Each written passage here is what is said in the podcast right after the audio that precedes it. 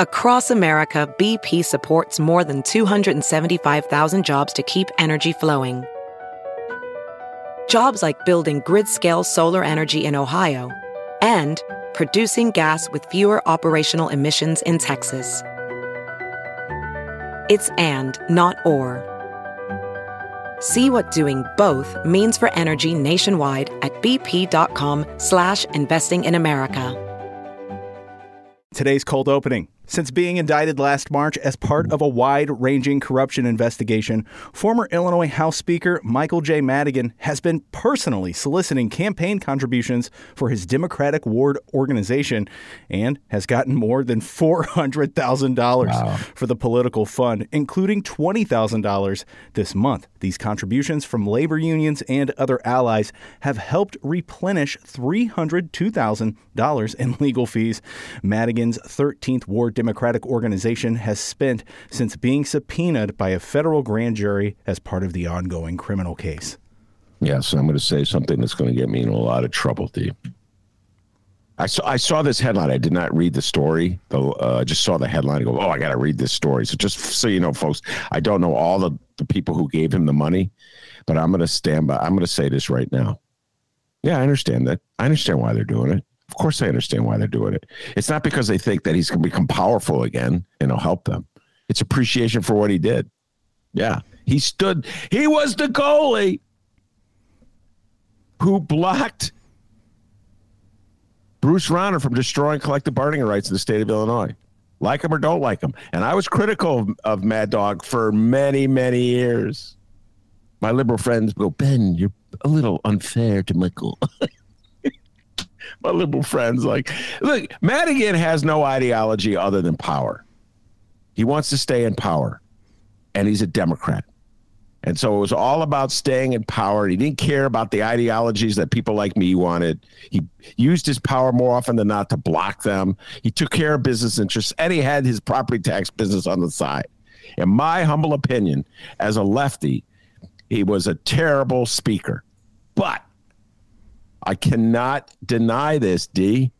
When Rauner got elected, he stood up for unions and collective bargaining rights. He was there. Cullerton wasn't there. He was hiding under a table. Rahm Emanuel wasn't there. He was hiding under a table. This is before J B. Pritzker was around. Lori Lightfoot wasn't there. She was a prosecutor or a corporate lawyer. So who was there other than Michael Madigan? And you could say, well, Ben, he was just looking out for his friends. I don't care what the reason is. He was there. He defended collective bargaining rights when that defense was needed. And as a result, he became public enemy number one by Rauner and Kenny G. And they punched him like a pinata. And he didn't do anything to fight back because that's that Michael Joseph Madigan thing, D, right? Where he doesn't, I am not going to dignify that with a response. So pow, pow, pow. They whack him. And then all of a sudden, his popularity is like lower than low. Right now, the guy's been gone. How long did he? I've lost track. Two years has it been? I've lost. I really have lost track since he stepped down. I think it's two years. Don't quote me. Look it up, ladies and gentlemen. Jamie, look it up. And uh, Jamie. I think we're coming up on two years. Two years. Okay. Thank you, Jamie. Um, my name's Den- My name's Dennis. uh, so anyway, yeah, he stood up. He was there. You know, Cullerton hiding under a table, Rahm pretending like, what, union problems? I don't know. All the liberals, your typical liberals who say they believe in union rights, nowhere to be found. Madigan was there. I know my reformer friends go, Ben, I, don't say anything nice about Michael Madigan. No, Ben, he's horrible. He's mean. Yeah, well, he was there for the unions and collective bargaining rights, and I happen to be a big believer in union and collective bargaining rights. And don't worry, those people tuned out anyway by now. They're like, oh, good Lord. Know, he's done. He's too radical. So, yeah, I understand why they're they're coming to it. Like, like Trump is still, my God, the story broke today. Uh, Merrick Garland has appointed a uh, special prosecutor to, to uh, take a look at uh, Trump's dealing in Mar-a-Lago. Jim Coogan. Hello, Jim Coogan. We're going to have to bring you back in the show, explain all this stuff. Attorney Jim Coogan is, uh, explains the law. Uh, does a great job of it. Anyway, but the point is, I can see the solicitation appeals coming from MAGA right now to help Trump out, and they will pour in. I think there's a uh, more legitimate reason for unions and uh, union lovers to give money to Michael Madigan than there is for MAGA. Let's think an ordinary human being to give money to Trump. But that's a whole other story. So I can understand it, D. I'm not about to kick in any money for it, okay? But I can understand why uh, some people might do that because, in their eyes, he defended collective bargaining rights uh, in Illinois until that moment when J B. Pritzker defeated Bruce Rauner and the governor, instead of being hostile to uh, union rights, became a supporter of them. So that's my take on that, young man. There you go. A Madigan update, huh? Okay. Your Ben Jarofsky Show for Friday, November eighteenth is brought to you by S E I U Healthcare, Illinois, Indiana, the Chicago Federation of Labor, the Chicago Teachers Union, and Chicago Reader. Chicago Reader dot com for all things there is to know the city of Chicago. Where to go, what to do, what to eat, what to drink, what kind of pot smoke, so much more, including columns from our very own Ben Jarofsky. Ben, tell everyone about your latest column. Uh, I broke down the election. I gave a shout out to, speaking of speakers, I just gave a shout out to Michael Joseph Madigan for taking the strong stand against union, well, like denouncing him for like blocking all the good lefty stuff I wanted throughout most of his tenure. Shout out to uh, Chris Welch. In fact, I'm just thinking about this. I'm going to be talking about this in a little bit about what New York uh, for the remap. Let's not kid ourselves, ladies and gentlemen. Gerrymandering is the name of the game. If you don't gerrymander, MAGA is going to gerrymander you. In the state of Illinois, they figured it out. Chris Welch, very quietly and subtly, D, and denying it the whole time. Always would. Remember when he comes on the show? He came on the show about two years ago. I don't think he'll ever come on the show again after that. I'm going like, great job gerrymandering. He goes, no, we didn't gerrymander. No, we don't gerrymander. We we just bring Republicans in a room and Democrats in a room, and it's a fair map. And I'm like, okay, yeah. But a great job gerrymandering. And as a result, uh, the Democrats picked up a seat in uh, Illinois congressional delegation, uh, even though overall the state lost the seat. So, um, yeah, that's uh, take a take a deep dive. Uh, uh, take a look at the uh, midterms that just passed. Chicago Reader, Chicago Reader dot com. And if you want to help out this program, you can. Chicago Reader dot com forward slash Jarofsky. J O R A. V as in victory. S K Y.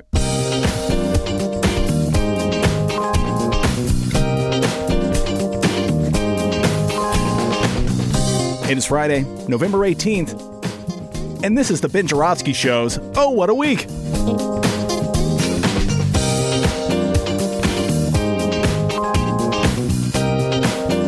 And now your host, Chicago Reader columnist Ben Jarofsky. Hello, everybody. Ben Jarofsky here. We're calling this Clue New York, Clueless New Yorker Friday, and here's why. Because New York Democrats are clueless, ladies and gentlemen, absolutely clueless. Uh, article in the paper, the New York Times today, Democrats see Adams at root of state losses. Adams, and that uh, headline is Mayor Eric Adams, the mayor of New York City, uh, who is uh, one of these tough law and order Democrats. And um, so Democrats are saying he's the reason why Democrats lost four congressional seats. I think it was four congressional seats in New York. As a result, Kevin McCarthy uh, will now be the Speaker of the House in uh, Washington. Uh, Nancy Pelosi stepped down as the leader of the Democratic caucus yesterday. Uh, the Democrats have conceded that they will not uh, hold on to the House of Representatives. Still not known how many seats advantage the Republicans will have, maybe one, maybe two, maybe three. Uh, the point is uh, the loss was a result of four congressional districts that flipped in New York from Democrat to a Republican. How could a New York, how could a state like New York that's a majority Democrat flip? I'll tell you why they flipped. And it just repeat what I said before. The maps were tilted in favor of the Republicans. It's not complicated, ladies and gentlemen. It's how you draw the boundaries. And New Yorkers apparently still don't get that. I have never seen a greater collection of clueless people than the New York Democrats. And I got to give, I'm always critical of Illinois and Chicago, D, but I got to give Illinois and Chicago credit, at least with the Democrats. They understand this very fundamental point that has eluded the best and brightest Democratic minds in New York City and the state of New York, that if you draw the boundaries favorable to your candidate, you will prevail. And in the absence of a national nonpartisan legislative map drawing procedure, Republicans will always have the advantage because Republicans understand this fundamental point. And you cannot find one Republican in the United States of America, one Republican with any significant power who will do what the Democrats in New York voluntarily did, which is give up their power. They are the most clueless bunch of amateurs when it comes to the game of politics. And in the aftermath of the embarrassment where a Democratic state flipped four districts, they're all like fighting among themselves. This guy's too conservative. This one's too lefty. Hello, Dems. Call Chris Welch. Hello. You know what? Call Michael Joseph Madigan. He's got a lot of time on his hand, right? The aforementioned Speaker of the House. All he's doing is defending themselves. Call who? Michael Joseph Madigan, former Speaker. Got a lot of time in his hands. Come on. All he's doing is defending himself. Wow, I just repeated myself. I can go in a loop. Give him a call. He'll explain it to you. It's called redistricting. It happens every ten years in the absence of a national plan. And by the way, there is legislation in Congress right now to have a national nonpartisan plan. The Republicans are blocking it. Why? Because this redistricting mess, this gerrymandering mess, works to their advantage. They're not dumb. They understand the basics. New York Democrats. Uh, I'm a Democrat in New York. I'm going to draw a district that favors Republicans. Oh, there went our I'm New York live show. Our New York live show is done. Come on, New York. Even you got to admit you're dumb. No, no, no. You know what? Some millennial's going to come on, D, and go, don't shame. I can't even do that bit. You know how the millennials are mad at me when I shame the vote. Don't shame the voters, Ben. The voters are smart. It's the system. I'm like, maybe some of the dumbest voters I've ever seen. But I, you know what? Chicago voters, you guys are geniuses compared to the Democrats in New York. Unbelievable amount of cluelessness. I'm reading this drivel in the New York Times. Man, the New York Times doesn't even get it. Oh, the Democrats are at war. They're all blaming Eric Adams because he's tough on crime. You know, oh, yeah, like it's Eric Adams' fault. He had nothing to do with drawing those boundaries, New York Times. God, even I know this. I don't even live in New York. Anyway, D, I can't stop. Come on, New York Times. Yeah, New York Times. I'm subsidizing you with a subscription. Oh, and God. It ain't cheap. Okay. Good Lord. Okay. Anyway, without further ado, I'm going to turn things over to the man, myth, the legend, the pride and joy of all in Illinois. Because, oh, what a week it was, and oh, what a week he has. Take it away, Doctor D. Hey, let's find out what happened in Chicago and or Illinois this week. First up, Illinois news. There's nothing. J B was reelected. There's really not much else to talk about. I love you, too. Okay. Get the love fest over with. He won. Okay, it's, let's move on. Uh, hey, let's begin I with... I love the... you. Sorry.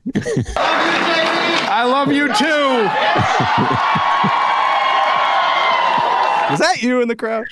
No, it's, it's, you think it's the same guy from the Rahm?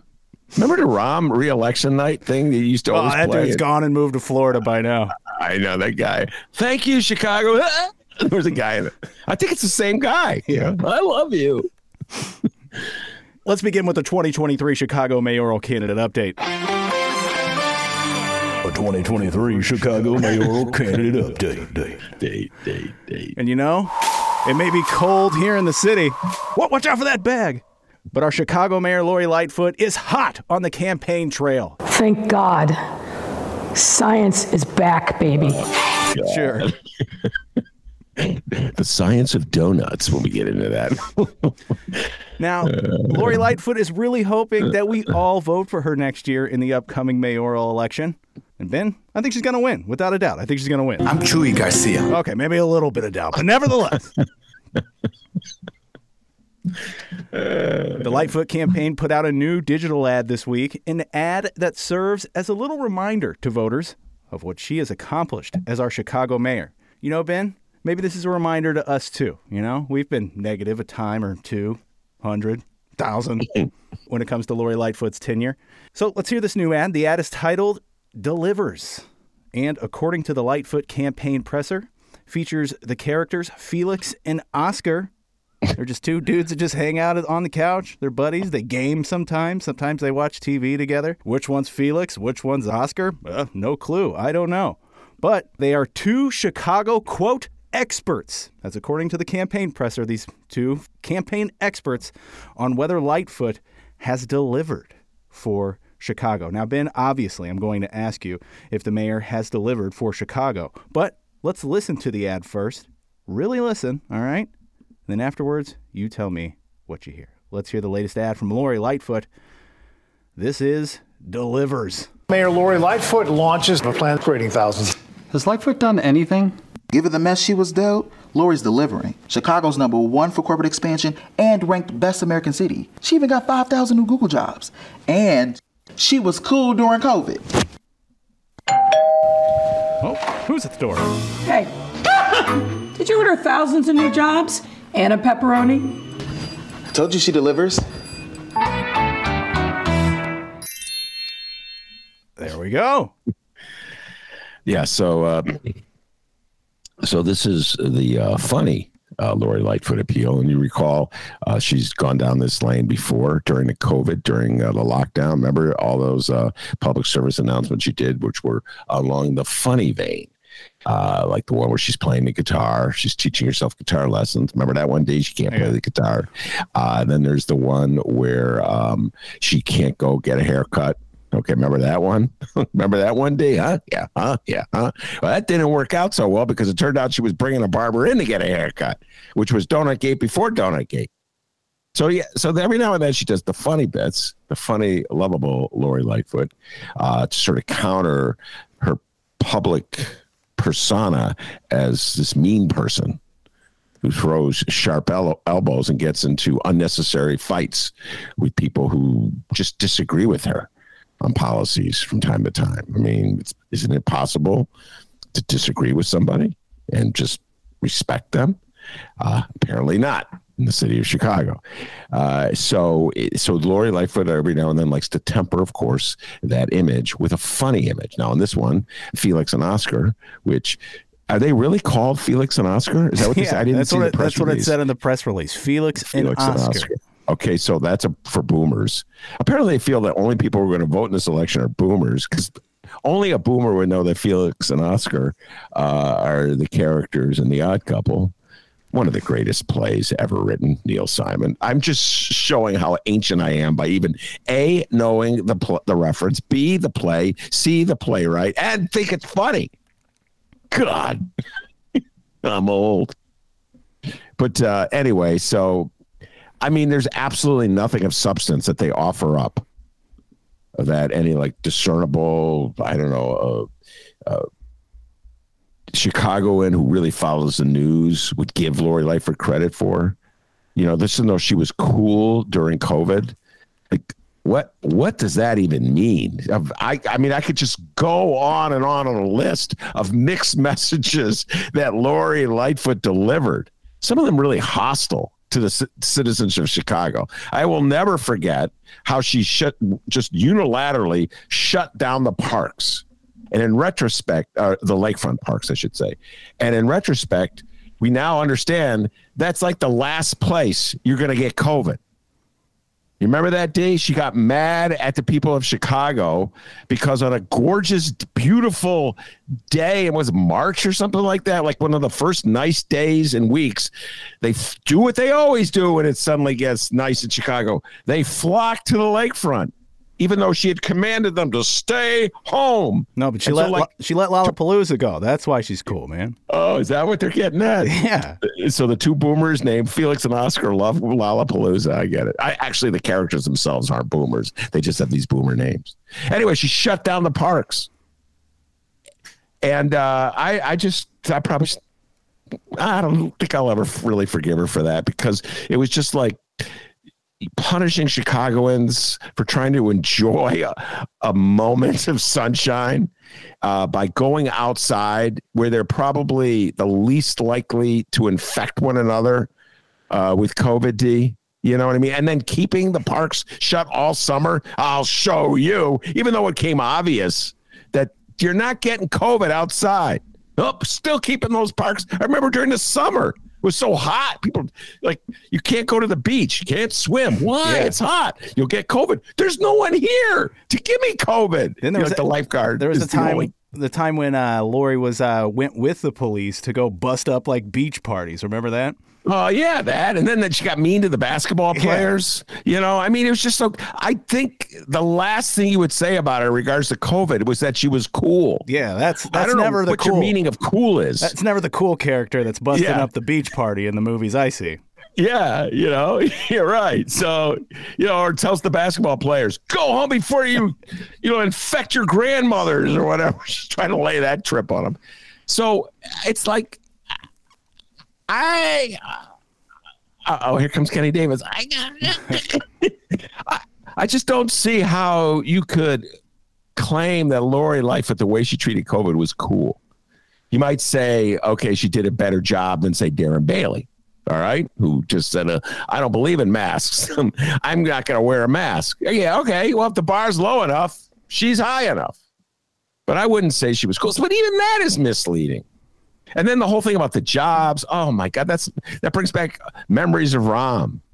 You know, like somehow or other, the, the decision that Google made uh, is because of her. Rahm used to try to take credit for every single job. A subway opened on thirty-fifth Street. Rahm Emanuel was there for the ribbon cutting. A lot of Chicagoans believed it. Well, a lot of corporate Chicago's, you know, Crane Chicago Business readers, Chicago Tribune types, they believed it. Nobody else believed it. So it's part of the same thing, D. It's uh, just take her credit for things that are not really something you want to give her credit for. Uh, and then, uh, oh my God, you're right. The, the Lollapalooza thing. That was another funny commercial where she did, where they opened up Lollapalooza yeah, yeah. And, and she pretended with Doctor Awadi.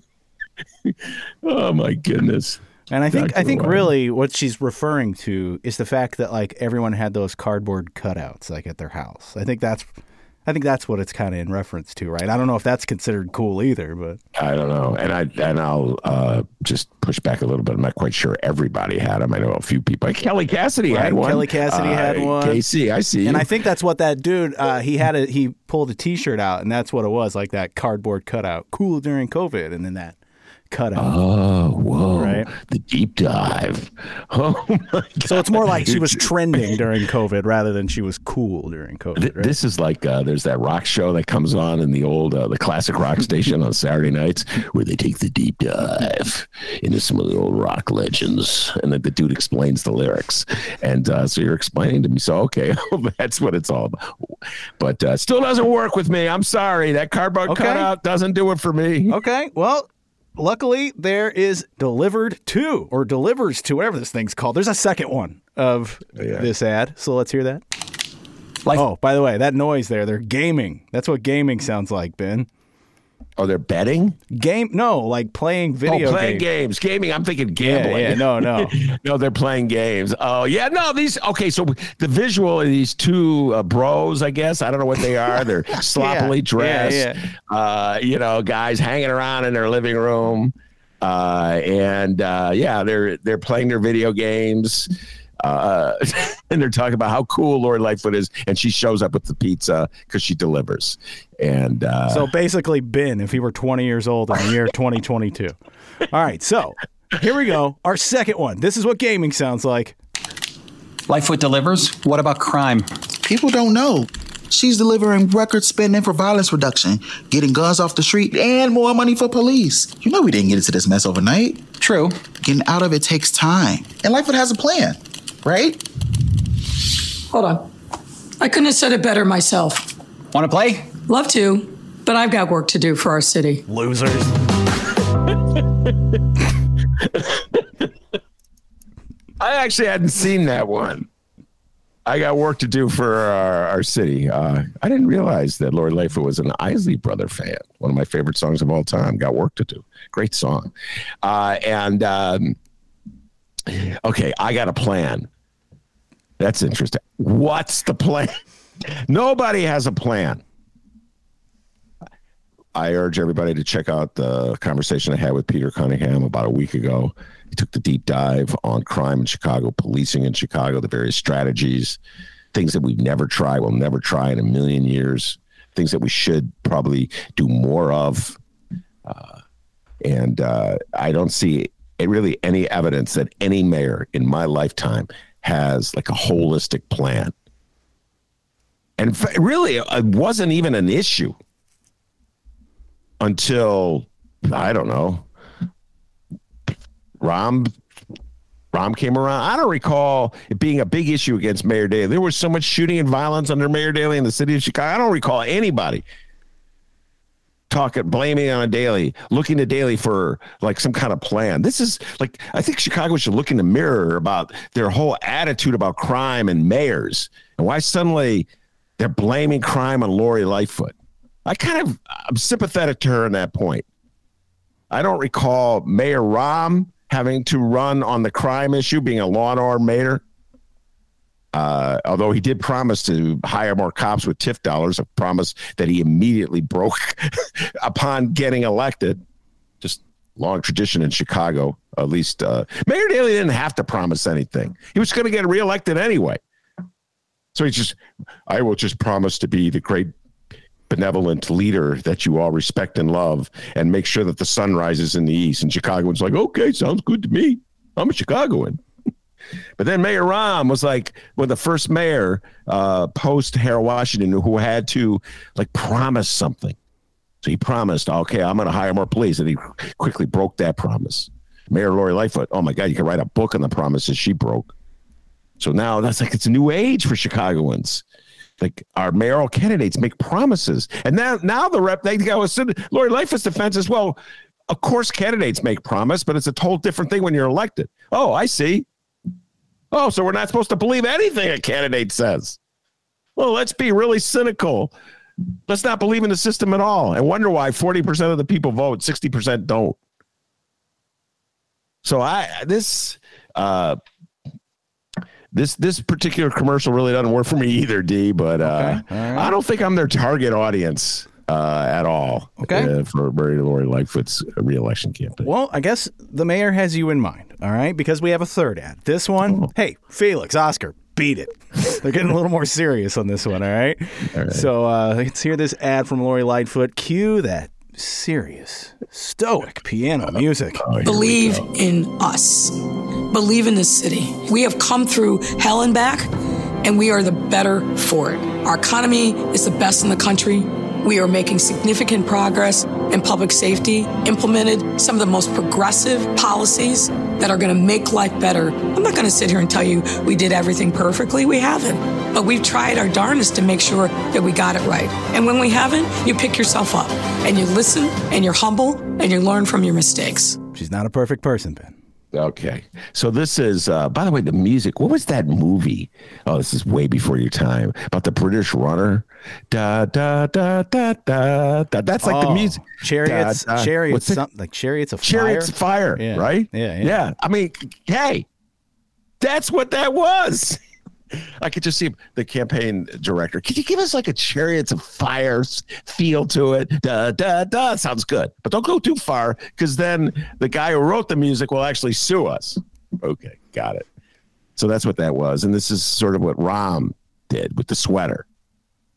You know, the lowest of the low as far as I'm concerned in re-election. So everybody, oh, let's go back in time. That's me going back in time. Uh, the year was two thousand fifteen, and nobody liked Rahm Emanuel in the city because he was just an insufferable, arrogant uh, bully. And he just, uh, nobody liked him. And so they had to deal with the fact that he was thoroughly unlikable.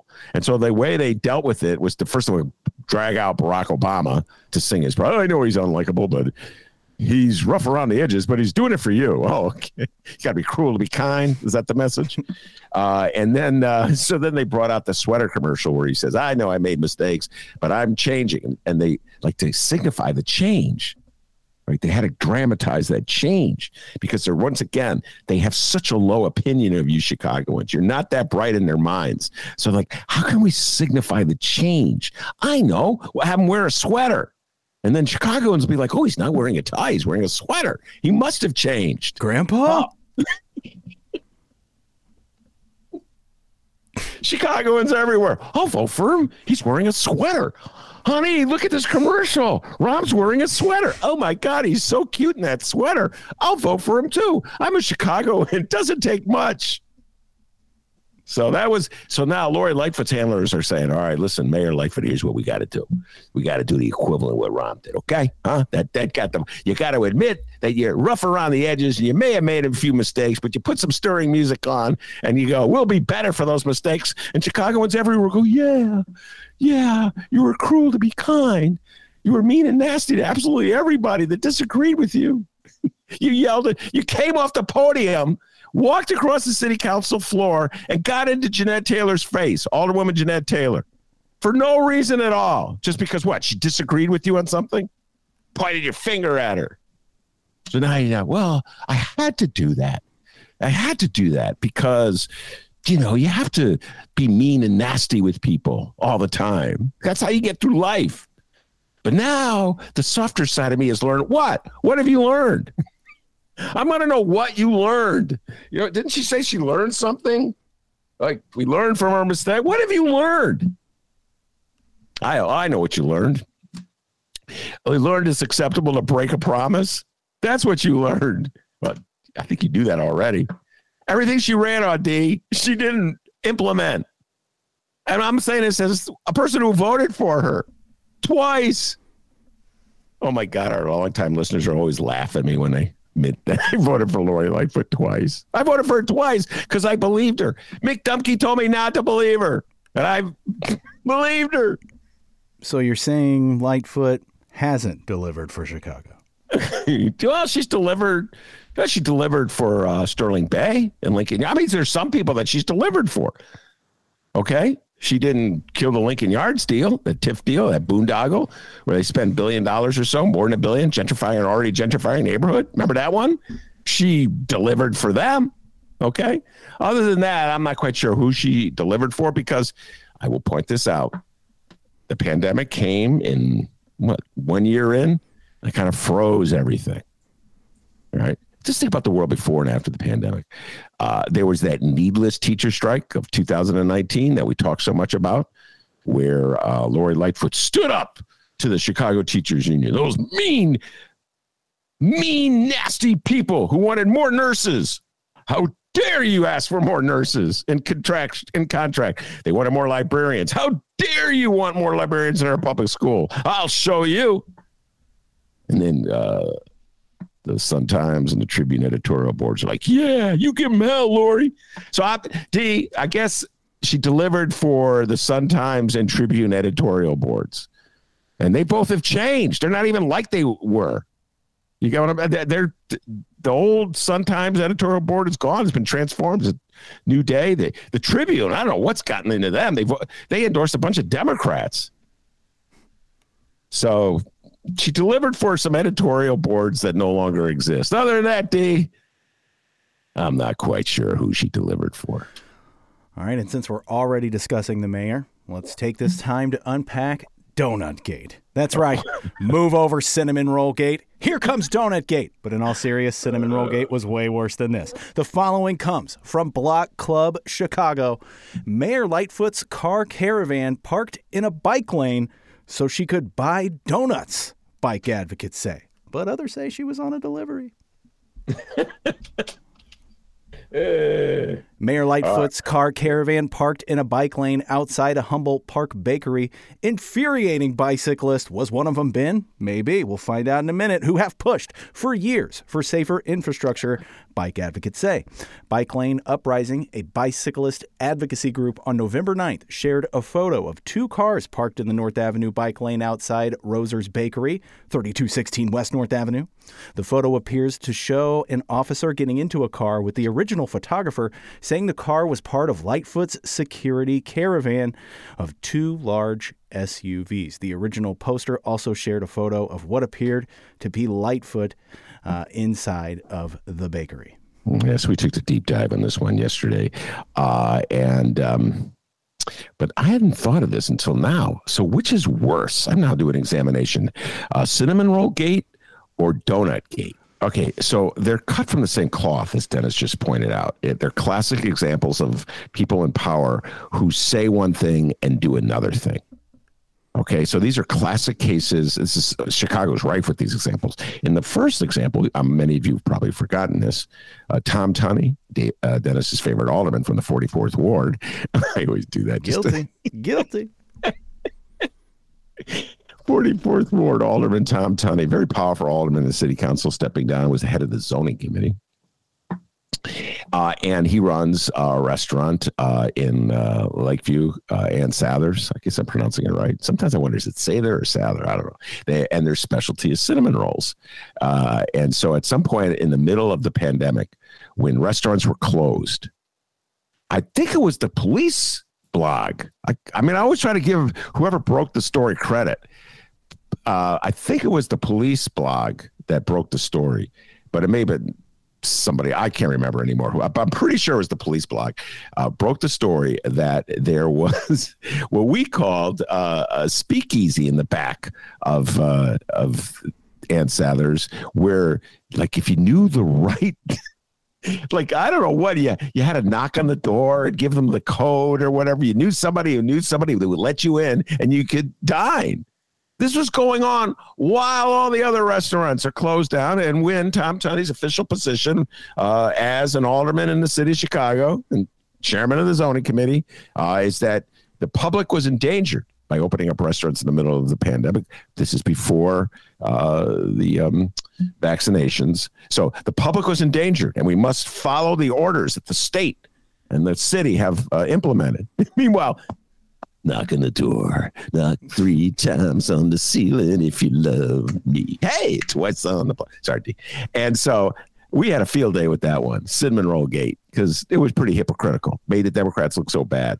Uh, Gavin Newsom was probably worse in California, I would argue. Remember that one? Yeah. The French Laundry or whatever that thing was. Democrats, sometimes I don't get you guys at all. And yet I vote for you all the time. That's a cry for help on my part. So uh, Cinnamon Roll Gate is pretty bad, but D, you're not giving enough. I'm sorry. You're not like, you're not really focusing on uh, Donut uh, Gate. So let me just, as I've said before, yes, I am a bicyclist, but I'm an old bicyclist. I'm not young like you. I'm very much afraid bicyclist. I don't like to have to curve into traffic. It's one of my like big fears. So if I'm going down like Milwaukee Avenue, or I'm going down, uh, what's another street, uh, Damon, where there's a bike lane and there's some truck or car lodged in the bike lane, I'm like, you mother, because that forces me into traffic. Now you, a young man, uh, anyway, I'm not him. Like he would just zip around that. I'm like, oh my God, this is horrible. So I think there's a public safety matter, particularly since it's the same mayor. D, you got to remember this. Don't you remember Mark Wallace coming on this show all the time to talk about how hypocritical the mayor was uh, when it came to uh, thresholds on speed cameras? Remember that? Uh, and the mayor was saying, absolutely not. It's not about soaking the citizens of Chicago to find money because I'm too afraid to do a progressive tax hike. It's all about the safety, pedestrian safety and bicyclist safety. Remember that, D? Huh? Yeah. Huh? Huh. Yeah. So I... I think Donut Gate is giving uh, Cinnamon Roll Gate a run for the money in terms of hypocritical acts by our say one thing, do something else elected officials. Your right. Thoughts, young man? Well, I think it's kind of what we knew all along. Two things that we knew all along. Politicians are liars and people drive like dicks in Chicago. Like we've all known that. Hey, Lori Lightfoot, I think you should give uh, Dennis an opportunity to do it. That could be our commercial. You, I, you could turn that into a commercial. You know, everybody, Donut Gate wasn't so bad. If it wasn't the mayor's security van blocking the bike lane, it would have someone else. But compared to Cinnamon Roll Gate, which is like literally taking money from the people that live in your neighborhood and rubbing it in their faces, that's way yeah. worse. You know what? The kid makes a good point. The kid makes a good point. I had forgotten Cinnamon Roll Gate. Dude, you're the alderman. Dude, how many times? We we really, uh, we, we did a lot of bits about Cinnamon Roll Gate. Uh, now, anyway, sh- shout out to Michael Girardi, uh, hard rock, driving rock and roller from the southwest side of Chicago. We were supposed to meet at Ann Sather's. Uh, we couldn't, for some reason or another. I think he had the flu or whatever. But uh, the point is, he wanted one of those cinnamon rolls after he heard all our bits about cinnamon rolls. Now, the mayor's office did not respond to repeated requests for comment about Donutgate, but asked about the issue at a post-city council press conference Wednesday, uh, Wednesday. Lightfoot said she did not know of the issue until oh, local okay. media ran stories about it, saying, quote, First, first, I heard of this report in the media. Obviously, they shouldn't have parked in the bike lane. Pretty simple. No bike lanes, no fire hydrants. They shouldn't have done it, period. Okay. Bi- uh, I'm sorry, finish your thought, because this bike, one just... Bike Lane Uprising also pointed out Lightfoot tweeted about safe bike lanes only a few hours after its post about her parking in the bike lane. Yeah, so I guess she did know about it. Listen, uh, hold on, Mayor Lori Lightfoot. You knew they were parked in the bike lane because they dropped you off to get so you could get the donut, and they parked in the bark lane, bike lane to drop you off. You knew they were in the bike lane because when you came out from the bakery with your donuts, they were waiting for you in the bike lane. Okay, so don't act like you didn't know they were in the bike lane because you got into the car while they were waiting for you in the bike lane. I'm just saying. I think, and I think it's cute when big cities uh, try to act like really, really small towns. Like, it's very uh, small townish, this story. Like, rumor has it they parked on a bike line to get donuts. Yeah, one step above tavern talk. Yeah, but this is one post. step above tavern. Bob Diber, tavern. I know the Bob question. Diber. Bob Diber. Should have voted for you, Bobby D. But I didn't. I feel bad about that to this day. Anyway, so... Um, I wonder if the mayor's going to do a commercial about Donutgate. That would be an interesting commercial. Well, she's, Donutgate. She's going to go to Felix and Oscars and eat donuts with the weirdos. They got their next commercial right there. Felix and Oscar are just like, by the way, yeah. When she delivered the pizza to Felix and Oscar, she obviously drove up. Did she park in the bike lane right. when she made that delivery? I need to know. D, do a little digging, all right? And did she take a rip off the bong before she left? I don't know. Felix and Oscar. You got stoner uh, vibes. That is the vibe they're definitely sending out, which is kind of funny. It's like a dumb stoner vibe. Like, all, you know, I know that's kind of an interesting uh, sort of like image you want to put out there as your average voter. You know what I'm saying? Two guys just hanging around, eating pizza in the middle of the day and kind of emanating that stoner vibe. You're right, D. You're right. You know, uh, so is that the image we want to go for? Uh, by the way, she didn't uh, promise. Did she say anything about um, cannabis openings? See, J B, when he ran, he, he I legalize cannabis. Yeah, uh, man, Lori, like they're still having cannabis fights in the city of Chicago. Tommy Shuba is today's story in the paper. I don't know if you saw that one, D. I don't think that's on our list. Uh, but young Tommy, got to give you a shout out. Two joins, Tom Shuba. Uh, story about uh, re- residents on the Gold Coast who think they just have too many dispensaries in their neighborhood. That's it, too many. Remember Lori Lightfoot early on? I guess you can't use the commercial. She was going to ban dispensaries in the downtown. God, this is so pre pre pandemic because she was worried that tourists would be offended. Hello, they're coming here to Chicago because they want the free. I'm free. Yeah. The legal reefer. It ain't free. That's. I'm worried about Lollapalooza. Oh, why? Because the citizens will get COVID? No, no. The tourists will get offended, man. Oh, yeah. Anyway, I, the COVID, that the, the Lollapalooza, the one where she dressed up, I didn't finish the sentence, with Doctor Awadi as hipsters, uh, where they were so excited they were going to go see some bands at Lollapalooza. So that's this. This is... Uh, that, that that that genre of Lori Lightfoot appeals, the funny one, as opposed to the Chariots of Fire. Dun, dun, dun, dun, dun, dun. Dun, dun, dun, dun, dun. Woo! They should have her running through the streets of Chicago. Dun, dun, dun, dun, dun. Did Lori Lightfoot participate in any jogging events, D? I'm I'm trying to remember. I can't recall. No, you. No. Uh, no, no, no, no. Not that I heard. No, I don't think so. Thank God. Science is back, baby. Oh, God. All right. More mayoral candidate news from people not named Lori Lightfoot, because after all, this is a twenty twenty-three Chicago mayoral candidate update. A twenty twenty-three Chicago mayoral candidate update. Chicago Magazine just released their mayoral power rankings. Damn it. Why didn't we think of that? Good idea. All jealousy aside, we'll look at those rankings in moments. But first, some sad news. Former Governor Pat Quinn announced Thursday that he won't run for mayor of Chicago. Here's the quote from Quinn, quote, "After much thought, I decided not to run for mayor of Chicago.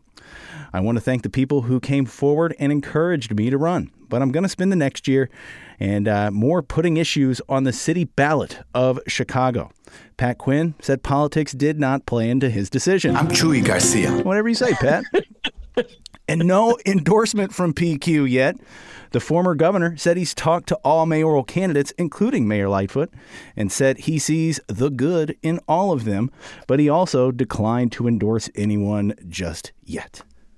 Well, listen, everybody knows I'm a big fan of Pat Quinn.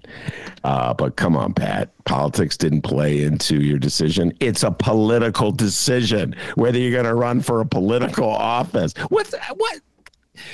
Why does people have such a like an aversion to the concept of being a politician? I mean, that's what you are, people. You're politicians. We talked about this the other day, uh, Dee. Remember uh, Lori Lightfoot denouncing uh, Chuy Garcia as a career politician? Hello, Lori Lightfoot. You're kind of a career politician yourself. Yeah. You know what I mean? Like, how, what what's the matter with being a politician? That's what you are. It'd be like if suddenly uh, DeMar DeRozan were to say, "I'm not a pro basketball player." What, what are you? I'm different. I'm not a pro basketball player. I'm a basketball player. And he, uh, you know, he ran uh, the last two races he ran. He lost. It's kind of unfair. I always defend Pat Quinn, uh, and just I guess it's a knee jerk because he was an outsider and I was an outsider for so long. Uh, in Chicago politics, like from the moment I've always been an outsider, but he, because of uh, Rob Blagojevich going to federal prison or getting impeached before he went to federal prison, Quinn got to suddenly be the ultimate insider when he became the governor. Uh, and uh, as such, he had this program that the Sun-Times just kicked him around with. I don't know if you saw that. It was a program to help at the end of two thousand fourteen No, was it two thousand ten I've lost track of time. Uh, he he put a bunch of Chicagoans on the public payroll. Oh, that's shocking. He gave jobs to people who didn't have jobs, who needed jobs. And the corporate community in the city of Chicago said, "This is an outrage. We must investigate." Never once heard this corporate community in the city of Chicago ask for an investigation of all those T I F handouts they've been feeding off for the last twenty odd years. All those law firms and architectural firms and real estate firms who have lower than they would ordinarily have rent in their downtown properties because their landlords are subsidized by the tax. Taxpayers of Chicago. Never heard them ever complain that. But Pat Quinn put a few poor people uh, on the payroll, gave them some jobs. This is an outrage. We must investigate. Typical Chicago attitude. When uh, a poor guy gets a little help, it's a waste of money. When a rich guy gets a handout, it's economic development. Oh, man. Come on, bright one. Get the game. I said, anyway, where was I? Pat, Pat, Quinn. Pat Quinn. Oh, yeah. So, uh, yeah, he. I, I guess uh, that his vote is very similar to uh, Jesus Chuy Garcia's vote. So he figured, eh, I'll just keep on being Pat Quinn and not run for mayor. I say good on you, Pat Quinn. Chicago doesn't deserve you. Dennis has always been. This goes back to the days uh, we were at that radio station. I can't remember the name of it uh, that we got fired from. Uh, W C B T eight twenty. But, oh, yeah. Yeah, yeah. Has always been a Pat Quinn uh, fan. Yeah. And I think at one point, didn't you produce a show he did at, at the old radio station whose name I can't remember? Yeah, yeah, yeah. Uh, yeah. Yeah. He did a show. Like one or two, how many episodes did he do? I booked him. You- It was my idea. I was like, let's get Pat Quinn to uh, do a guest hosting thing, you know? How many did he do? Do you remember? One, two, oh, he, three? He just did one. He just did one. Did, one. did you yeah. book his guest or did he book his own guest? Ah, uh, he booked his own guest. He knew what. Wow. He, yeah, he he wanted to run the rodeo. He knew what was up. He's pretty good. He, he's pretty good on the mic. Uh, it, and it's it's the same crowd. It's such a weird crowd. The same crowd that loved Michael Madigan, you know, the, the like corporate Dems. Well, he knows how to get things done, Ben. You have to understand how the policy that works. Guy, whoever that voice is, that's scary. You have to understand how the system works, Ben. Don't be naive. This is how you get things done, okay? Michael Madigan. That's how you get things done. Pat Quinn, a loser. I'm like, and then like for the reform community, all of a sudden they got religion and turned against uh, Michael Madigan. I never saw you guys embrace Pat Quinn. You know, it's like, oh God, citizen referendums? How uncool. He actually believes in this stuff? He believes in democracy? Oh God, we don't want to be anywhere near him. What a loser. Maybe reconsider all this love you're getting on the Ben Jarofsky Show. No, they don't deserve you, Pat. Come on. Who do you think Pat Quinn will endorse? I uh, I don't think he'll endorse anybody. I don't see him endorsing anybody uh, in this runoff. I mean, excuse me, uh, in the first round. And again, there's going to be a second round, ladies and gentlemen. Don't kid yourself. Nobody's getting more than fifty percent of the vote. So I will see what happens, what the world looks like. You know, uh, his running mate is a candidate. Uh, Paul Vallas, it was Pat Quinn's running mate for, he was his lieutenant, uh, lieutenant governor uh, candidate in two thousand fourteen against um, Rauner, and that's something that Pat Quinn and I will never agree upon. I always thought it was a, a, a bad choice for many, many, many, many, many, many reasons. And Pat Quinn and I have had that conversation a couple times. And basically, Pat Quinn goes, his his opinion seems to be, Ben, nobody asked you. So. All right. Who cares what you think? You now, hippie. Now it is time for Chicago Magazine's mayoral candidate power rankings. I'm still jealous. The fine folks at the publication ranked all of those looking to make a run at Lightfoot's job. Let's go through the list, Ben. We'll start at the bottom, and we'll work our way up. Lori is included in this ranking as well. Shall we begin? Yes, sir. I have not seen this, so this is fresh. All right. Let's do this. Thanks, Chicago Magazine, for not putting up a paywall. All right. So, according to Chicago Magazine, there are thirteen people running at the moment, and in at number thirteen... is D J Doran. Ben, please tell us, who the hell is that guy? I don't know, but... Uh, well, don't worry. I'm on the website, doran for mayor dot com. Okay. D J Doran is a citizen candidate running for mayor of Chicago. He is a retired Air Force captain and an entrepreneur, running one of the largest L G B T Q publishing companies in the United States. All right, uh, I'm, I think I'm going to say this for about the first three or four candidates. Uh, you need twelve thousand five hundred good signatures of voters to get on the ballot, registered voters to get on the ballot as mayor. twelve thousand five hundred is no joke. It's very difficult.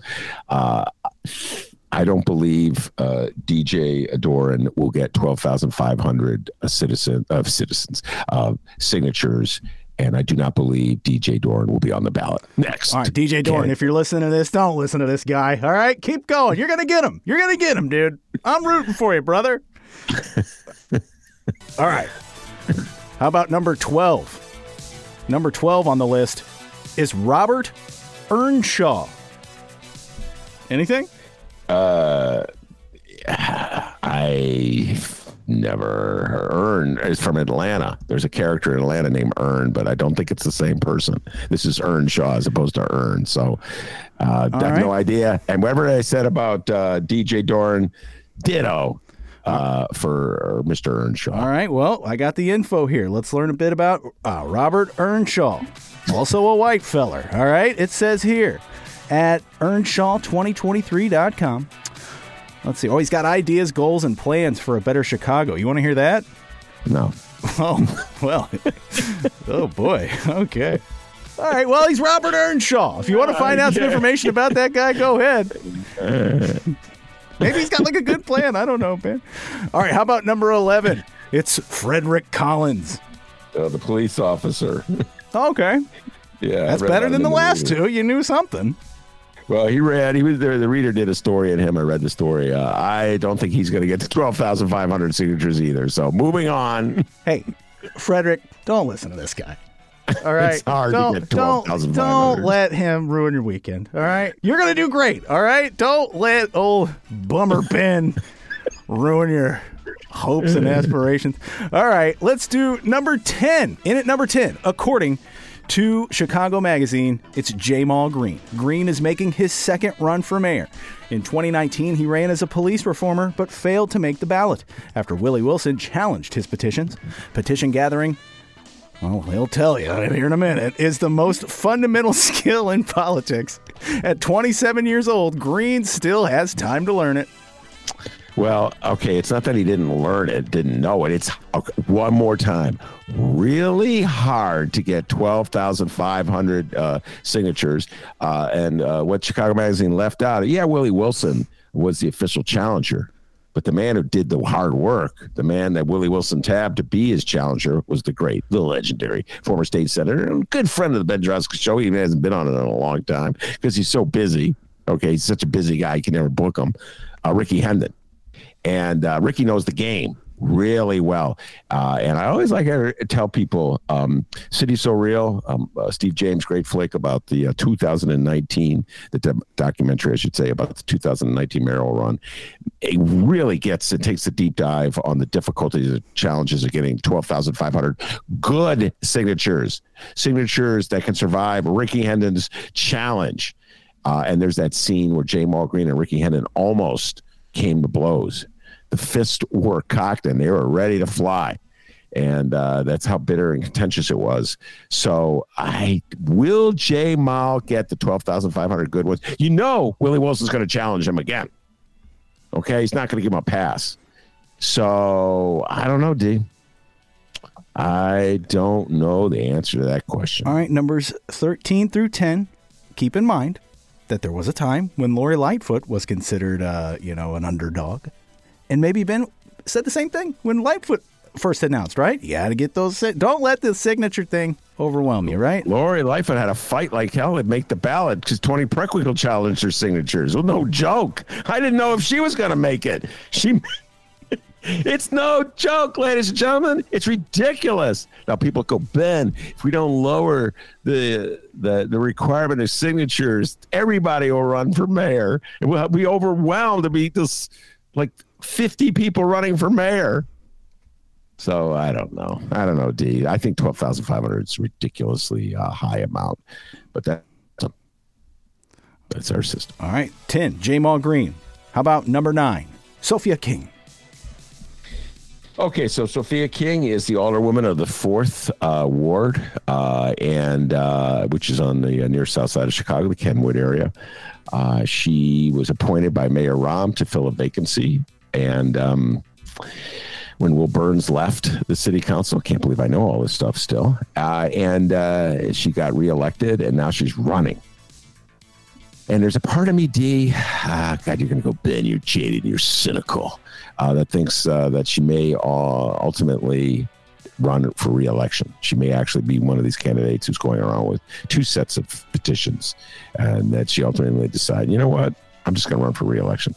Uh, she was the one who challenged the mayor uh, on the the issue of who would be the head of the uh, Education Committee in the Chicago City Council. We talked a lot about that one with Dave Kloetz uh, on the show a little while ago.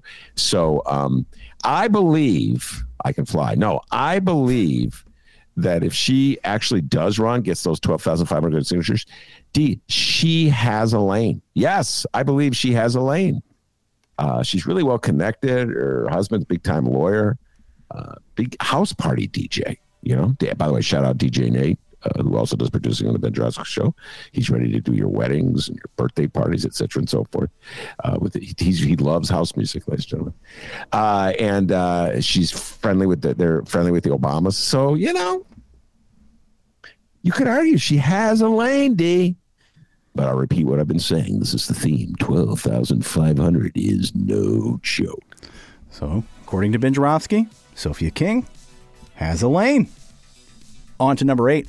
Let's just do number eight and seven, both aldermen's. Number eight, Roderick Sawyer. Number seven, Ray Lowe.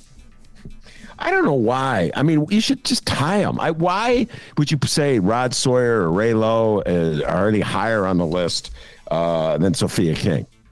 You know, you have three aldermen. They're known in their wards. They're not really known outside the wards.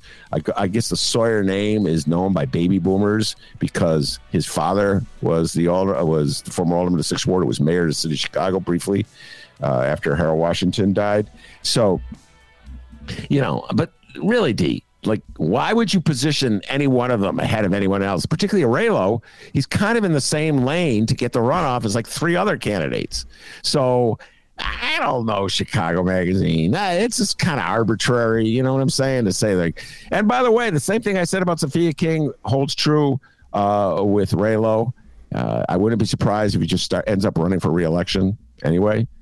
Uh, and Rod Sawyer, he said he's not running for re-election because he can't stand working with Mayor Lori Lightfoot. But that's, he, he said that. Uh, Rod Sawyer did. Uh, but um, I don't know. Maybe he'll say, ah, Lori Lightfoot's probably going to lose. I'm going to run for re-election as well. So I don't understand why you would have one alderman ahead of the other alderman. Uh, the reality is that most people in the city of Chicago have no idea who any of them are, unless you listen to the Ben Jarofsky show. I wouldn't be surprised if the Chicago Magazine was like, who's a subscriber here? Oh, Raylo? All right, number six. I mean, it's really, come on, Chicago Magazine. Why why, why are you hating on Sophia King? You know what I mean? Come on, Chicago Magazine. Get in the game. All right, now this one was a bit of a surprise. Uh, in at number six, over the alderman and woman, Cam Buckner. Buckner is an earnest progressive with a four-star plan for education, public safety, transportation, mental health, and the environment. He wants to add four hundred thirty-six million dollars in funding to the Chicago public schools, create a five one one number for mental health calls, and a community policing program that recruits officers from the neighborhoods they serve. Yeah, okay, again. Why would you think he has a better chance than any? I would say Rod Sawyer has a better chance than Cam Buckner, just literally chance. I like Cam Buckner. His uh, sister played basketball with my younger daughter, so I kind of, you know, I I really like Cam Buckner. Uh, you know, I just like, I see that name in the ballot, D, I may be tempted. Oh, Ben, what a dumb reason, because his sister played with your daughter. Okay. It's, you know, it's maybe not the greatest reason in the world to vote someone for mayor. I admit it. But why why would you put him ahead of the other alderman? I don't, this, this ranking makes no sense at all. Nobody outside of his uh, constituents in his legislative district, which roughly is the same, share some of the same general territory as uh, Sophia King, uh, knows Cam Buckner. So why would you put him ahead of Raylo? Makes no sense. And then earnest. Don't you think, like, when you say someone's earnest, it's kind of a backhanded compliment? I think of like, those movies. Earnest. Oh, my God. Get your head out of the gutter, young man. I've earned. Ernest goes to camp. Uh, that's two Earns on this show. Did the other Earn from Atlanta, which, by the way, is a really trippy show. I don't know if you've seen Atlanta, D. Uh, it's like the Twilight Zone mm-hmm. for young black people. Yeah, it's it's kind of a trippy show. I'm enjoying it immensely. But anyway, uh, so uh, I don't know. Ernest, kind of like a Ernest, like he actually believes the things he says. You know what I mean? It's like Ernest. I, like, like, like, how is so? Raylo's not Ernest. Did Raylo not believe the things he says? Like, what's Ernest? I, you know what I'm saying to you? I'm, I'm not feeling earnest. It's like a compliment. It's kind of a backhanded compliment. Oh, this dummy actually thinks it's legit. All right. And uh, let's move on to our list. For those wondering, no, there's not a Ernest Runs for Mayor movie. Oh, we've made it to the top five, people. According to Chicago Magazine, these are the five mayoral candidates that have a shot at becoming mayor. Number five. Who do you think number five has been? Oh, no, I have to read the mind of Chicago Magazine, so it would be Vallas, Lightfoot, Chewy. I would say uh, Willie Wilson's five. Bam! Willie Wilson, number five. Wilson has a higher ceiling than most candidates, but also a lower floor. He's guaranteed to go, what does that even mean? He's guaranteed to get ten percent of the vote, mainly from South and West Side black Chicagoans and lower income voters grateful for his gasoline and grocery giveaways. That won't be enough to put him in the runoff, though. I, I mean, I disagree. I think Willie Wilson has a lane to the runoffs.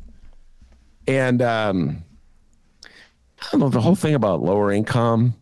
I mean, it used to be, well, Willie Wilson's got a strong base uh, with churchgoers. That's what, that was the old thing they used to say about Willie Wilson. This is his third time around. He's well known, you know, and um, uh, so I, I think his his lane is uh, clearer to uh, the runoff than Chicago Magazine is giving him credit for. All right, uh, yeah. But that's uh, going back to ceiling and floor. Which I'm still a little confused on with dyslexia. I'm like, oh, God, what's the ceiling? What's the floor? I'm all mixed up. Are we building a house? What's going on? Uh, I do believe if he does make the run, it'll be challenging. It depends absolutely who the other person in the race is, because one more time, he was a Trump supporter. He was a Bruce Rauner supporter, and Chicago's a Democratic city. So that will be uh, a difficult obstacle uh, to overcome. Oh, and Chicago Magazine, don't act like someone on your staff wasn't out there trying to get that free gas. All right, let's move on. Lower income voters grateful know, for his gasoline voters. And grocery giveaways. Yeah, I, I know. It's like, yeah, poor dumb people, you know. Yeah, very. That's what whoa. He's got. You know, very God, I'm smart, yeah, you're like, not vibes. Like, wow. Oh, yeah, dumb people who just took something that someone gave them. I was like, developers don't take handouts all the time and then vote for the politicians? But no, they're sophisticated. I don't know. The, kind of a bias is showing in this poll here. I'm just saying. I know. I know. We're at the top four. All right. So we're not bailing out now. OK. In at number four. Ben, who do you think number four is? You were oh, right on God. Number five. Oh, God. I got to read the mind of Chicago Magazine and what a mind it is. Uh, if I could read your mind, love. Hey, uh, it's either Paul Vallas or Brandon Johnson. I'm going with Paul Vallas. Booyah. Paul Vallas. Wow. We've talked enough about him. We're not going to do a description. All right, we have made. We've made it to the final three. Ben, I think you know where the final three are. Can you name the order of the three? Okay, so this is me reading the minds of Chicago Magazine. Okay, it's just what you to go. This is what I'm doing, ladies and gentlemen. Okay, so I believe Chicago Magazine put Brandon Johnson uh, number three, and he is the C T U, Chicago Teachers Union. Uh, uh, political activist and Cook County Board Commissioner. Uh, so he's running with uh, from the left. Uh, I believe at number two, they have put Lori Lightfoot, and number one, Jesús García. Ben, can you hand me that glass real quick? Yeah. That was right. You did it. You nailed it, man. Oh, man. What can I tell you? Chicago Magazine. In at number three, Brandon Johnson. Johnson also picked up uh, a union endorsement, the Service Employees International Union Healthcare endorsed him. Uh, yeah, Brandon Johnson, number three. Number two, well, there went your Lori Lightfoot interview, Chicago Magazine. Lori Lightfoot. And at number one, there goes your Jesús García interview, Chicago Magazine. Jesús Jesús García. Yeah, I, I actually think the Chicago Magazine guy uh, is is uh, is. is right in that uh, these three definitely have a lane to the runoff. There's no doubt about it. Uh, so I got to give uh, Chicago Magazine credit. Uh, I don't know why they decided like which order, you know, it's, it's, I don't know. I would, but uh, I believe uh, all three of these candidates uh, have a lane uh, to the runoff uh, and we'll see how it goes. But uh, so there's going to be a battle between Brandon Johnson and Jesús Jesús García as Brandon Johnson's uh, uh, lefty supporters Uh, are going to try to paint Jesús García as a spoiler. Uh, Jesús García is going to try to position himself above the fray, uh, you know, as though he's just got other more important things to do, like serve the good people of the city of Chicago, and try and hope that uh, having uh, lefties bashing him helps him, if you follow that logic, uh, uh, D. Uh, and then uh, Lori Lightfoot, she's the incoming mayor, so... Uh, I mean, just you got to figure twenty percent of the people in the city of Chicago are just going to vote for it because they know the name. I mean, we're talking Chicagoans here. Sorry, Chicago. I'm not supposed to shame the voters, but take a look at your your track record post Harold Washington. Just saying. Uh, so I could see why he would do that. Uh, he would have those three. Uh, the t- I think Willie Wilson's got a better chance than to make the runoff than the guy from Chicago Magazine or whoever is responsible for this thing. Well, Chicago Magazine, don't expect a Christmas card from the Lightfoot campaign this year, all right? No, she wants to be number one, and that's it. But Jesús Jesús García, I mean, I think he's got, like, a lot of people in two thousand fifteen want to do a, a do-over, you know, D? Like, they voted for Rahm, and they go, well, now it's I'm going to vote for Jesús. I mean, you know, it's like they remember him from two thousand fifteen. Uh, and, you know, my beloved lefties. We're a funny bunch. In two thousand fifteen, he was the champion of lefties everywhere, and now we're supposed to we're supposed to believe that he's, you know, like something's changed between Chewy then and Chewy now, and as my lefties go at each other, like They love to fight each other. They love it. They love it, love it, love it. So uh, when I'm not talking Lyle. So, um, yeah, that was, uh, yeah, you got that one, huh? Yeah. Uh, and Vallas is the MAGA guy. So he that's his lane. He is a lane. MAGA. MAGA gets fifteen percent of the vote. Uh, and I think uh, MAGA will go will choose Vallas over Willie Wilson. Both can make uh, credible claim for the MAGA vote, but uh, Paul Vallas, come on, he's like hanging out with Jeannie Ives, the awake crowd at Naperville, you know, Fraternal Order Police. I mean, he's MAGA's man in Chicago, so he definitely has a lane. I do not know how a MAGA man is going to get elected mayor of the city of Chicago. Uh, um, I don't see that happening. He'd make the runoff, but I don't see him getting elected mayor of the city of Chicago.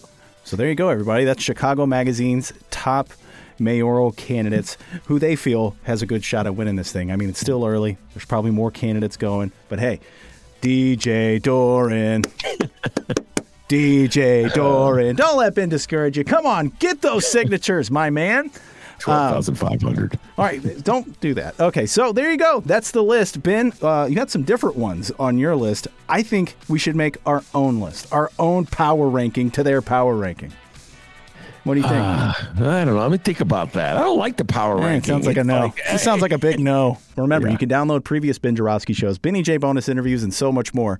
Chicago Reader dot com or wherever else you download podcasts. Check out this weekend's Benny J bonus interviews. Ben, who do we got on the lineup? Oh, my goodness. Tomorrow, Carlos and Rosanna. And they were fired up. Carlos Maris Rosa, alderman of the thirty-fifth Ward, uh, Rosanna Rodriguez from the thirty-third Ward. Uh, and they were p- talking about the Bring Home Chicago uh, ordinance uh, and the, the meeting uh, that was not a meeting, the Chicago City Council meeting that was not a meeting. They get a deep dive on that. Uh, and they were fired up, D. They were fired up and ready to go. That drops tomorrow. Uh, we got uh, Romana. Uh, coming on Sunday. We did a big talk about Dave Chappelle and her stand-up routine. Uh, I thought it was pretty funny, stand-up routine at Saturday Night Live. Uh, and then I haven't taped this one yet, but uh, Monday Morning Quarterback with Lee Allen Jones. He's very positive on the Chicago Bears, ladies and gentlemen. Very positive. So this is all for all you Bear lovers out there. This guy, Lee Allen Jones, uh, you know, he's a lefty politician. He ran the Green Party. Uh, so, oh, I'm not going to listen to a lefty when it comes to football. No, this guy knows his football.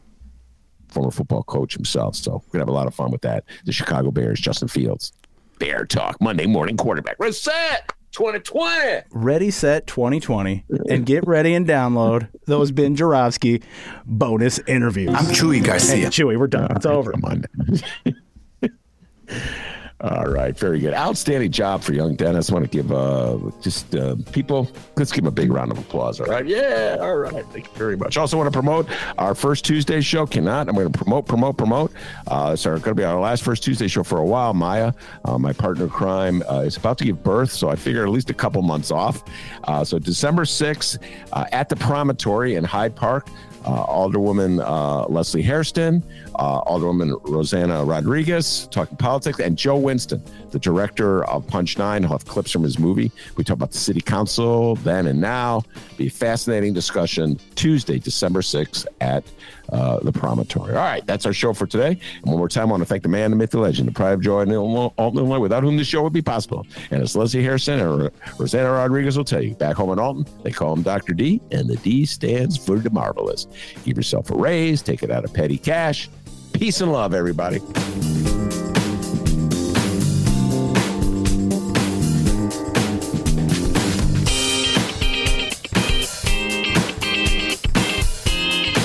Oh, oh, thank God.